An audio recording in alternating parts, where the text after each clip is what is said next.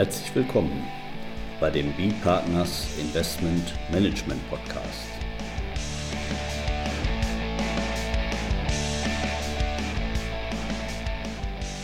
Immer wieder Mittwochs, kurzer Wochenrückblick, was in unserer Beratungspraxis besonders interessant war.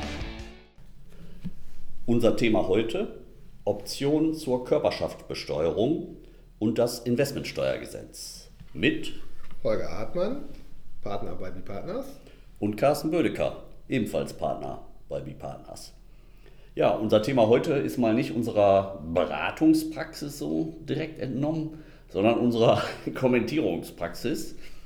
Wir sind ja zusammen mit unserem Partner Carsten Ernst noch, sind Holger und ich ja Herausgeber des äh, Investmentsteuergesetzes in äh, Back Online Kommentar. Und ja, da haben wir, jetzt weil wir natürlich mit dem Online-Kommentar immer besonders aktuell sein können, natürlich auch in der letzten Woche dann nochmal ergänzt die Passagen, die äh, eben neu reingekommen sind durch die Option zur Körperschaftbesteuerung, die in das Körperschaftsteuergesetz eingefügt wurde durch das, ich meine, das hieß Körperschaftsteuermodernisierungsgesetz. Genau. Modernisierung, Modernisierung ist ja immer gut, Ne, wir haben ja auch schon Personengesellschaft, hier dieses MOPEC, auch Modernisierungsgesetz, Körperschaftssteuer auch alles modernisiert, alles modern.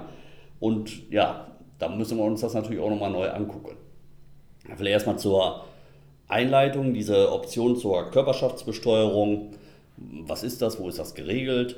Das ist geregelt im, im Körperschaftssteuergesetz. Da haben wir einen relativ simplen, ja gut, ist ein bisschen länger, aber äh, jedenfalls äh, für, für unseren Bereich jetzt relativ schnörkellosen, relativ schnörkellose Vorschrift eingefügt, ähm, die es einer Personengesellschaft gestattet, sich also durch Option zu behandeln lassen wie eine Körperschaftssteuer. Also Personengesellschaft wird sozusagen zur Körperschaftssteuer, nicht? das beschreibt auch der Paragraph 1a in seinem Absatz 2, da im ersten Satz.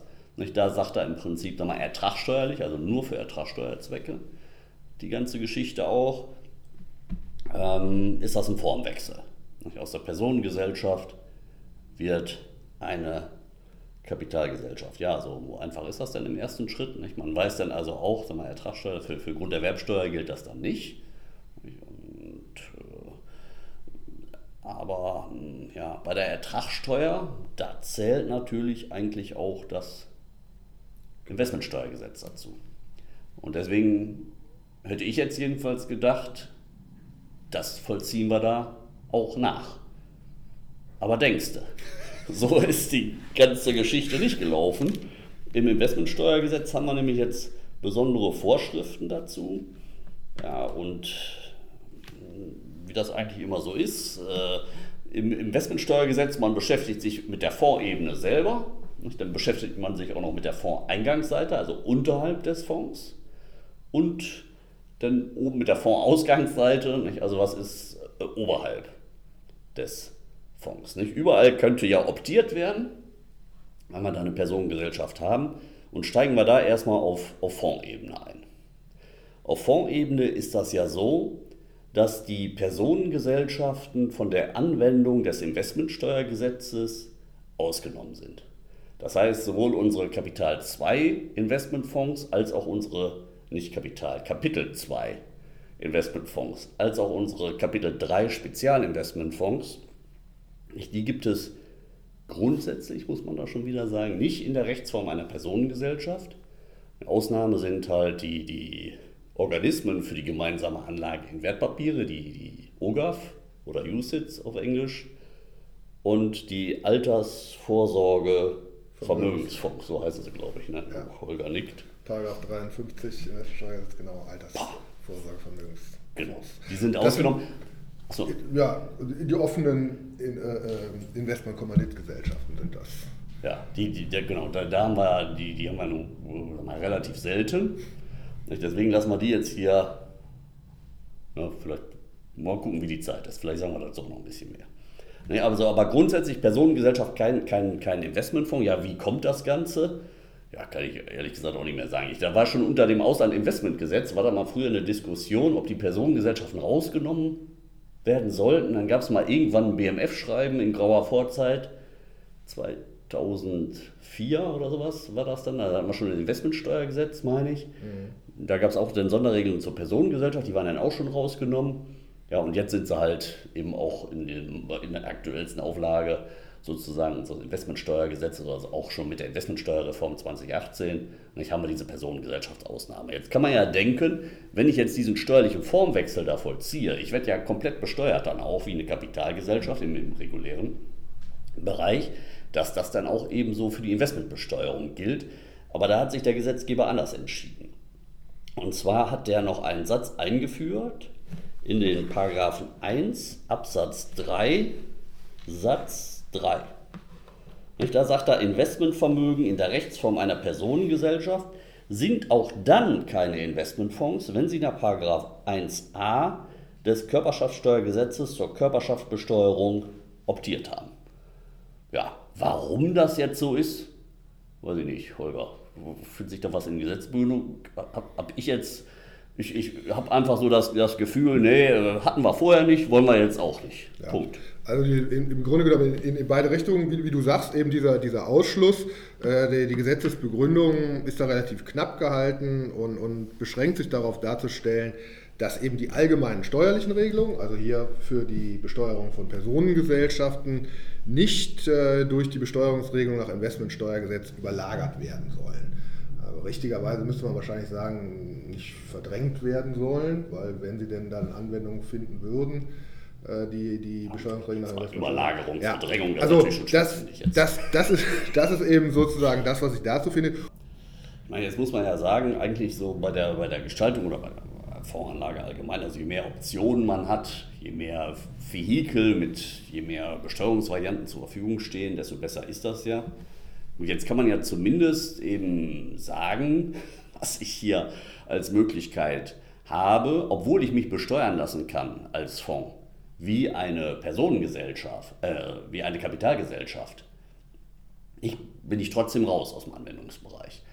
Das kann ja durchaus auch ein Vorteil sein. Sind ja auch mal, Sachverhaltsgestaltungen vielleicht denkbar, ähm, wo es mal äh, günstig ist, außerhalb des Investmentsteuergesetzes sich zu befinden und trotzdem aber zu besteuern besteuert zu werden wie eine, eine Kapitalgesellschaft mit den, mit den Beteiligungsprivilegien, hier Stichwort 8b, Körperschaftssteuergesetz. Nicht? Also es muss jetzt nicht sag mal, per se immer schlecht sein, muss man mal gucken. Nicht? Also so hat man zumindest sag mal, die Option, dass obwohl ich eigentlich wie eine, wie eine Kapitalgesellschaft besteuert werde, trotzdem herausfalle aus dem Investmentsteuergesetz, aus dem Anwendungsbereich, weil ich hier eben diese, diese eigentlich als Personengesellschaft aufgelegt bin und dann diese Option ausübe. Naja, da muss man mal gucken. Das ist dann auch wieder ein Fall für die Beratungspraxis, wo wir dann mal drüber berichten werden. Aber das, das war jetzt die, die, die Fondsebene. Ich, ich denke, da haben wir jetzt gesagt, was dazu zu sagen ist. Und jetzt vielleicht einmal die, die Fondseingangsseite, also unterhalb des Fonds. Der, der Fonds, der Investmentfonds beteiligt sich an einer Personengesellschaft, hat den da als, hält den als Vermögensgegenstand und diese Personengesellschaft jetzt, die optiert. Was gibt es da denn für, für Sonderregelungen, Holger? Das hattest du dir. Ja, ja, wie, wir das ja äh, alle schon, schon kennen im Investmentsteuergesetz, macht, macht das da häufig Sinn und auch so auch hier, sich das getrennt nach Kapitel 2 und nach Kapitel 3 Investmentfonds anzuschauen. Also Kapitel 2 die Investmentfonds. Ähm, da ist besonders hervorzuheben, dass diese Personengesellschaft trotz ihrer Option zur Körperschaftsbesteuerung ähm, nicht als Kapitalbeteiligung gilt. Äh, das ist, ist ja geregelt im Paragraphen 2 Absatz 8 und da haben wir einen bestimmten sogenannten Negativkatalog im Satz 5, der explizit und enumerativ aufzählt, welche Vermögensgegenstände gerade nicht zu den Kapitalbeteiligungen zählen Und da ist in der Nummer 1 ein neuer Halbsatz 2 eingefügt worden, nachdem eben diese Anteile an den optierenden Personengesellschaften trotz ihrer eigenen Körperschaftsbesteuerung nicht als Kapitalbeteiligung gelten und deswegen nicht mitgezählt werden können für die Berechnung der Aktienfonds oder der Mischfonds Kapitalbeteiligungsquote. Der Hintergrund ist, dass eben diese, diese Einhaltung der Quote, die relevant ist für die jeweilige Teilfreistellung auf Anlegerebene, möglichst einfach überprüfbar bleiben soll für die Finanzverwaltung. Kann ich das leicht vorstellen. Ähm, typischerweise stehen denen die Vermögensverzeichnisse zur Verfügung, anhand derer die also feststellen können, okay, das sind jetzt GmbHs, das sind Aktien, die zählen wir mit. Wenn die sich jetzt sozusagen immer noch angucken müssten, ob auch eine Personengesellschaft mit, also Zählobjekt wäre, dann müssten die ja tatsächlich zum Betriebsstättenfinanzamt äh, der Personengesellschaft gehen, überprüfen, ist die Option ausgeübt worden oder gab es vielleicht auch schon wieder eine Rückoption nach 1 Absatz 4 KSTG. Das würde die Sache verkomplizieren. Oder so jedenfalls ich, die Begründung ja, des genau. Gesetzgebers. Wollen wir mal so Geld, lassen wir ja. so stehen. Ja. So, das, das ist also der, der, der wesentliche, die wesentliche Auswirkung bei den Investmentfonds. Bei den Kapitel 3, bei den Spezialinvestmentfonds, ähm, da finden wir eine Regelung neu im Paragraphen 2 Absatz 16, nach der also die Anteile an optierenden Personengesellschaften ähm, für Zwecke äh, des, des Paragraphen 26, 28 und 48 nicht als Kapitalgesellschaften gelten. Erstmal so der, der, der Reihenfolge nach, nach durchgehen. Ähm, den, den 48 würde ich da äh, vielleicht kurz, kurz vorziehen. Ähm, da ist geregelt die Berechnung des äh, Fondsaktiengewinnes. Und da sollen eben auch diese optierenden Personengesellschaften wiederum auch nicht äh, als Kapitalgesellschaft gelten, die für diese Zwecke mit einzubeziehen wären. Hintergrund wieder ähnlich, wie ich das gerade dargestellt habe bei den Investmentfonds. Für die Finanzverwaltung soll es einfacher sein. Wird so ein bisschen äh, noch ausgeführt, die Komplexität der Berechnung und vor allen Dingen aber eben auch die Überprüfbarkeit der Aktiengewinnberechnung soll nicht ähm, stärker, äh, stärkerer Komplexität unterliegen. Deswegen hat man die von vornherein da, da auch mit rausgenommen. Ja, und im, im, im 26, ähm, für den eben, für, für dessen Zwecke diese Personengesellschaftsbeteiligung auch nicht als Kapitalbeteiligung, als Kapitalgesellschaft gilt, ähm, da spielt das bei einer ganzen Reihe von, von Vorschriften eben, eben eine Rolle. Also zum einen besonders hervorgehoben und das eben auch in Verbindung mit dem Paragraphen 28 ähm, ist, der, äh, ist die, die Grenze für die maximale äh, Anlegerbeteiligung oberhalb derer der Spezialinvestmentfonds seinen Status verlieren könnte. Das ist die 100 Anlegergrenze. Genau, diese, diese berühmte 100 Anlegergrenze. Ähm, das ist im 26 geregelt. Das, das gilt sozusagen, das könnte ich ja sozusagen leicht um, umgehen, wenn, wenn ich jetzt an der Personengesellschaft 200 Anleger hätte. Ja, leicht umgehen. Da sagst du umgehen. Äh, naja. Da ist natürlich auch die Frage, was will ich denn jetzt zählen? Will ich Steuersubjekte zählen? Oder, oder will ich zivilrechtliche Gebilde zählen? Also finde ich schon ein bisschen, na, also hätte auch anders laufen können. Hätte anders laufen können, aber der, der aber Gesetzgeber ist ja ursprünglich dafür entschieden zu sagen, ich gucke nicht, wer ist jetzt sozusagen zivilrechtlicher Anleger am Spezialinvestmentfonds, sondern ich gucke für diese Zählgrenze, gucke ich durch und da möchte ich... Ertragssteuerlich. Ne? Genau. Und das oh, möchte, aber hier guckt ja gerade ertragssteuerlich nicht durch eigentlich, durch die Option. Ja, aber, du hast natürlich aber der Gesetzgeber will natürlich, dass das auch so bleibt. Äh, natürlich, weiß ich nicht, aber ja. er will es. Er will es, er will es. Und deswegen sagt er auch, äh, ähm, deswegen auch diese, diese Mitteilungsverpflichtungen nach 28 Investmentsteuergesetz, die so eine Personengesellschaft eben trifft, hinsichtlich der Weitergabe der Anzahl äh, der an ihr beteiligten Gesellschafter, die für die Zählweise des Spezialinvestmentfonds relevant ist, das soll sozusagen auch weiterhin gelten, trotz Ausübung der Option. So, das, das sind so die. Und dann gibt es natürlich auch noch ähm, bestimmte Wert- und äh, Grenzen und Beteiligungsquoten, namentlich eben äh, im, im Paragraphen 26 Nummer, Nummer 6 ja geregelt, nach der eben ähm, die Beteiligung einer Kapitalgesellschaft nicht oberhalb von, von äh, 10 Prozent ähm, am Kapital bestehen darf. Das gilt eben auch hier nicht, auch nicht für eine optierende. Klar, also jetzt hat die Personengesellschaft auch gar kein Nennkapital, also insofern wäre das auch sachlich äh, auch nicht, nicht wirklich passen. Und die Wertgrenze nach der Nummer 5, dass grundsätzlich Ausnahmen für Immobiliengesellschaften und EEG-Gesellschaften etc.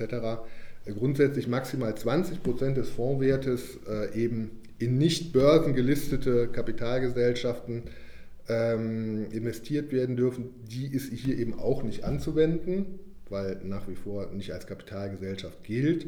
Ähm, ja, und schlussendlich muss man aber auch sagen, solche Personengesellschaftsbeteiligungen, die kann ich ja ohnehin nicht unbegrenzt für einen Spezialinvestmentfonds erwerben. Da bin, bewege ich mich häufig ja sowieso eher in dieser sogenannten 10%igen Öffnungsgrenze. Ja, ja, Wir weigern uns ja äh, beharrlich von einer Schmutzgrenze äh, zu sprechen, weil das doch irgendwie abwertend ist und, und so weit würde ich da ja, jetzt genau. eben nicht gehen wollen. Ja, ja. Nee, aber das, das sind so die, die wesentlichen Parameter äh, für, die, für die Betrachtung der einem Spezialinvestmentfonds nachgelegerten Personengesellschaft, die zur Körperschaftsbesteuerung optiert hat. Ja. Ja, Holger, äh, vielen Dank. Du hast ja sag mal, sehr dezidiert auch immer den Willen des Gesetzgebers herausgearbeitet. Wobei, ich sag mal, gerade auch bei Paragraph 26 und, und äh, was ist die Personengesellschaft? Ist die jetzt, gucke ich da zivilrechtlich, handelsrechtlich drauf als Anlagegegenstand? Gucke ich da ertragssteuerlich drauf? Gucke ich dann bei den Vermögensverwaltenden durch? Vielleicht bei den gewerblich geprägten auch, aber den gewerblich Tätigen nicht? Du, du sagst so einmal, du formulierst so schön den, den, den Willen des Gesetzgebers und ich frage mich da, was will er denn? Na, weil das ist ja so ein bisschen hier für mich hier wie dem Fischer Sene Froh oder wie das heißt, Ilse Bill, was will sie denn? Ich finde es schwierig. Ne? Aber gut, er hat es reingeschrieben hier erstmal wieder, ja. ähm, in welchen Fällen dann wiederum er bei der mal, gewöhnlichen Durchschau bei Personengesellschaften bleibt, obwohl jetzt als Körperschaftssteuersubjekt eigentlich gar nicht mehr durchzuschauen wäre. Genau. Man, man muss natürlich um, um äh, ähm, du hast es jetzt schon sozusagen implizit mit angedeutet, ähm, davon unbenommen ist natürlich, dass diese Option zur Körperschaftsbesteuerung dazu führt, dass der Spezialinvestmentfonds oder auch der Investmentfonds plötzlich aus so einer optierenden Personengesellschaft ähm, Dividenden im Sinne des Paragraphen 20 Absatz 1 Nummer 1 bezieht. Das heißt, also auch obwohl die sozusagen Richtig, ja. im Aktiengewinn nicht drin sind, für ja. die Wertsteigerung, für die Veräußerungsgewinne. Der Aktiengewinn, das wissen wir ja, der, der, der beinhaltet ja seit geraumer Zeit schon nur noch diese Wertsteigerung, eben nicht mehr die Dividenden. Aber die Wertsteigerung werden aus dem Aktiengewinn jetzt rausgenommen. Aber für die laufenden Erträge fallen jetzt plötzlich die Entnahmen aus der Personengesellschaft als Dividenden natürlich ähm, in den Bereich der inländischen Beteiligungseinkünfte. Das heißt, ähm, ja, das, das, das kann dann auch nochmal ganz interessant sein für die äh, Körperschaftssteuerpflichtigen Anleger oder auch die betrieblichen Anleger nach ESTG, äh, weil wir haben dann je nachdem auch wieder, kommen wir zu anderen Optionen, ähm, 30 und, und, und 33 Investmentsteuergesetz sind da, sind da sozusagen die Stichwörter. Ähm, wir, wir, kommen jetzt natürlich in einen Bereich, wo dann auch wieder äh, die Besteuerung auf Fondsebene eine Relevanz spielen kann. Weil Holger, jetzt, jetzt hast du mich abgehängt hier. Okay. Das geht ja jetzt schon in den Bereich der Existenzphilosophie. Ja. Gibt es sie, gibt es sie nicht? Ja, okay. Und wenn ja, wie wird sie behandelt? Also ja. das, das, ist, ist vielleicht das, das ist, glaube ich, hier. Da können wir vielleicht auch nochmal in einem separaten äh, genau. Gespräch uns zu verabreden. Äh, würde ich sagen, dann, dann mm, machen wir hier einen kurzen Schnitt und, und, und schauen uns vielleicht auch nochmal an, was sozusagen oberhalb von, von solchen Investmentfonds passieren kann sozusagen. Auch da wäre mein Vorschlag, dass wir uns das wieder sozusagen in zwei Schritten angucken. Erstmal beim äh, Investmentfonds nach Kapitel 2. Da gibt es eben auch eine, eine, neue Regelung. Muss man eben dazu sagen, wenn ich jetzt ähm, über eine Personengesellschaft an einem Investmentfonds beteiligt bin, gibt es seit, nicht von Anfang an, aber seit einiger Zeit ähm, eine, eine Sondervorschrift im Paragraphen 20 für die Anwendung der Teilfreistellungssätze. Ähm, da ist nämlich im Paragraphen 3a, an dem 3a merkt man schon, das ist nachträglich erst reingekommen, geregelt worden, dass die Teilfreistellungsregelungen nach Paragraphen 20 Absatz 1 Satz 3 entsprechend anzuwenden sind, wenn ich nicht unmittelbar an einem Investmentfonds beteiligt bin, sondern den über eine Personengesellschaft halte.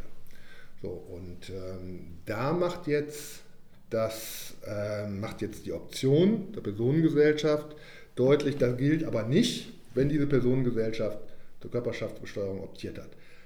Was auch nachvollziehbar ist, weil in dem Moment natürlich diese Personengesellschaft zum Körperschaftssteuersubjekt selber wird. Das heißt, sie ist jetzt losgelöst von dem vorhin angesprochenen ja, diskussionswürdigen Ja, Punkt, ob das, ob das äh, sozusagen zivilrechtlich oder steuerlich äh, zu betrachten ist. Also sozusagen damit ist klar, dass, dass diese äh, Investmenterträge nach 16 Absatz 1 Nummer 1 bis 3 unmittelbar der Personengesellschaft zuzuordnen sind und diese Personengesellschaft nach 2 Absatz 10 Investmentsteuergesetz auch der Anleger ist. Und dann müssen natürlich auch die für ihn geltenden Teilfreistellungssätze für Aktien- und Mischfonds, also sprich 80% oder 40% Teil- Teilfreistellung, äh, gelten. Und das hat aus meiner Sicht auch noch einen ganz interessanten Nebeneffekt, weil bei dieser Regelung in Paragraphen 3a, die hier ausgeschlossen wird durch die Option, da ist bisher noch nicht so richtig klar, welche Auswirkungen die auf ähm, den, den sogenannten äh, Nachweis im Veranlagungsverfahren haben könnte. Also es kann ja diese Fälle geben, in denen äh, nicht in den, aus den Anlagebedingungen die, die Aktienmischquote hervorgeht. Ähm, und wenn ich dann über eine Personengesellschaft beteiligt bin, stellt sich ja die Frage, der, der Paragraph 20 Absatz 4 eröffnet ja die Möglichkeit, also trotz fehlender Qualifikation als Aktien- oder Mischfonds, dass der Anleger seinerseits in seiner Veranlagung nachweist, dass die dafür erforderlichen Quoten aber tatsächlich durch das ganze Jahr hindurch durchgehalten worden sind und ermöglicht ihm dann individuell die Anwendung der Teilfreistellung. Da ist natürlich dann die Frage, wie ist das bei einer Personengesellschaft? Ja. Und, und da sind wir wieder auch im Beratungsbeispiel. Da sind wir im Beratungsbeispiel. uns ja ganz konkret auch angucken müssen. Das wäre uns, uns. genau.